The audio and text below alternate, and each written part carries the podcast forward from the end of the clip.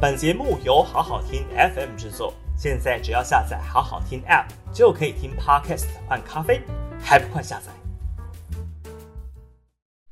好好听 FM 的朋友，大家好，我是平秀玲。6月23号的今日评评理哦，来谈谈呢，现在的疫情大概是已经进入了高原期哦，那各县市呢都已经开始在往下走的趋势，虽然这个速度没有非常的快，但是呢看起来是相当的稳定。于是呢，各政党对于年底选举哦，大概还有5个月左右的时间哦，陆陆续续都在提名。那民进党呢，原本说要等到疫情告一段落才开始进行选举的规划，这当然是在等着为陈时中的量身定做。原本呢，这个礼拜陈时中应该是这个确诊隔离期结束哦，不过他却迟迟都没有主持指挥中心的记者会哦。说法当然是因为他虽然隔离了7天，但是呢，快筛仍然是阳性哦。那担心会有这一个传染的风险，不过呢也特别强调，那陈时中这是特例哦，并不是所有人都要跟他一样。那今天也传出来呢，指挥中心的专家认为说，这么一段时间哦，那将近10天左右的时间呢，指挥中心的指挥官陈时中没有来上班，好像也没有太大的差别哦。那整个防疫的团队其实是已经上了轨道。那就算指挥官换人，或是呢整个疫情降级啊，降为疾管署的署长担任指挥官，对于目前的这个疫情变化，应该都已经能够专业的掌握。那看起来呢，这个各方各面都已经准备好，那也非常凑巧的，陈时中正好确诊，有一段时间不在，让大家觉得体验一下没有陈时中的这一个日子，好像呢对于疫情也是一样的安心啊。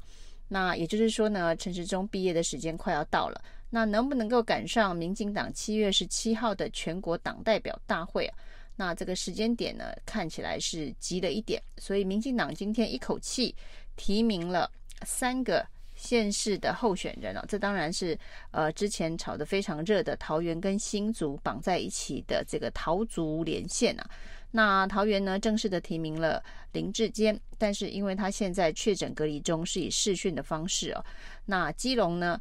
终于提了这个民进党的立委蔡适应啊，所以呢基隆、桃园、新竹就是林志坚所指定的副市长接班人沈慧虹哦，但是因为他可能刚刚才入党啊，甚至蔡英文恐怕对他一点都不熟，名字还一直讲错成林慧虹啊。那沈慧虹呢是林志坚的副市长哦，那也担任这个职务大概7年多，所以对市政是相当的熟悉哦。但是他比较大的缺点应该是知名度太低，知名度不够。不过在地方选举上面，这个全国性的知名度大概也不是非常重要的哦，虽然连蔡英文都不怎么认识他，但是呢在民进党的这个执政资源的这个优势下哦，还有林志坚势必得把桃园跟新竹绑在一起选举哦，推动一盘桃竹联合竞选的这一个方式。那沈慧虹当然是会在整体的气势带动之下，应该也会有不错的这个出发点。那不过呢，这个比较糗的是，蔡英文今天除了叫错这个沈慧虹的名字叫成林慧虹之外，那还要把这个5星级的这个市长、副市长啊讲成5星旗啊。那5星旗在这个民进党内绝对是非常非常敏感的一个话题啊，5星旗市长这怎么得了啊？那其实有关于这一个5星旗相关的这个概念呢，是在台北市长柯文哲到金门去成立民众党的党部的时候提到说，他支持这个金厦大桥的这个建设。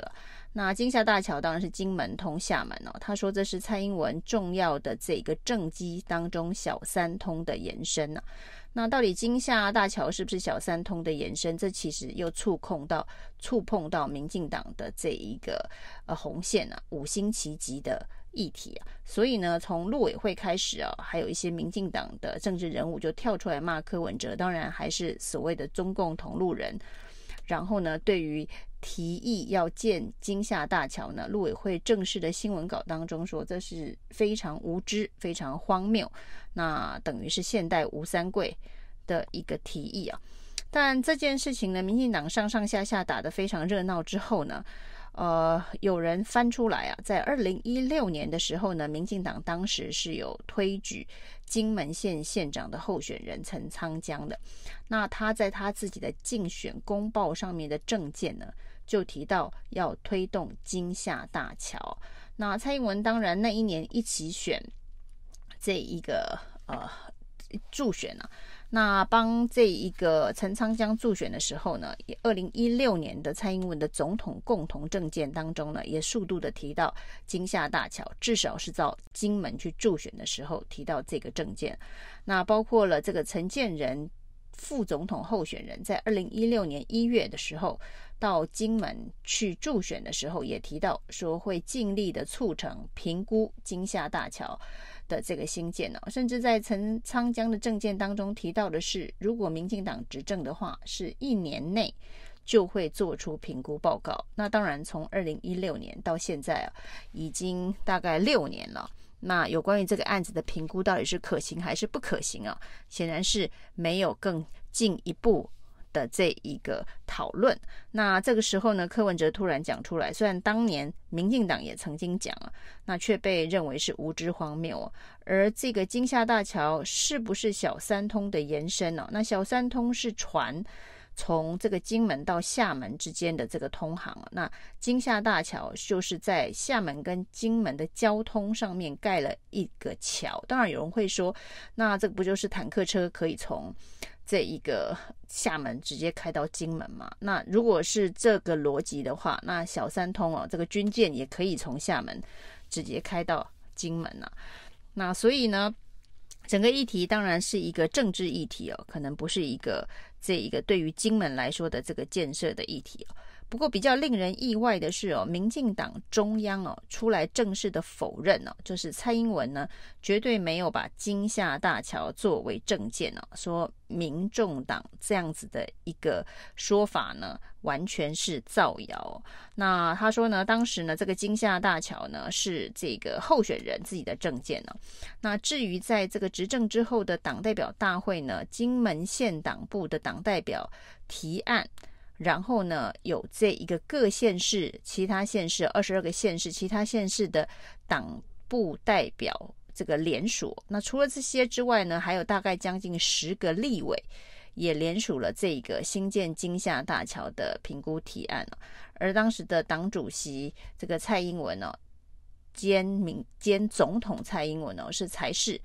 说呢会进行评估。那都已经在全国党代表大会上面，有人提案，有人才是要评估，然后呢在选举的时候甚至列为选举公报上面的政见。可是民进党现在似乎是要告诉大家，从头到尾没有发生过这件事情哦。但是时间很短，就在2016年哦，那8年，大家6年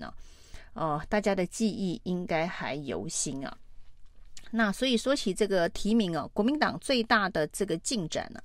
那当然提了新竹市的这个议员林耕仁之外，最大的进展呢是最近闹得不可开交的高雄市的提名哦。高雄市虽然是赢面很低啊，但是至少也是6都之一啊。那之前呢，这个桃园的提名用突袭的方式哦，苗栗呢提名之后呢，这个被提名的徐志荣说他绝不参选了，那搞得乌烟瘴气啊。那现在呢，轮到了高雄这个6都之一的提名哦，总算是拿出了2份民调。那本来也是说会突袭直接征召柯志恩哦，那现在至少有2份民调，只是这个民调呢的数据能不能够完全的公开哦，大家还是有所质疑哦。那这2份民调当中哦，其中一份呢，柯志恩是排名第一啊，那柯志恩第一，这个高雄市议员陈丽娜第二哦，陈玉珍是第三哦。那第2份民调呢，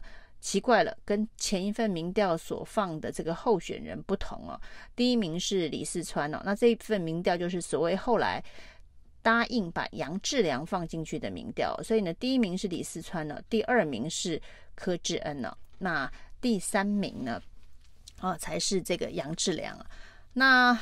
至少拿出了2份有数字的民调啊。那针对这份民调，至少从2份民调看起来，如果李四川坚持不选的话，那这个民调里头最有领先优势的就是柯志恩了。那所以呢，在这样子的基础下，如果呢下个礼拜国民党提名柯志恩的话，争议恐怕是会小很多。其实这个做法就是政治 ABC 啊。那既然高雄可以这么做，当时的桃园为什么不这么做？要搞的这个天翻地覆。那朱立伦呢，其实在这一波的提名过程当中，可以说是重创。但是有人戏称哦，这一次的恩恩事件呢，让侯友宜的总统大选的门票飞了。所以对国民党来讲啊，这个2024的这个总统候选人的这个排序啊，应该也是又会掀起一场大风吹啊。以上今天的评评理，谢谢收听。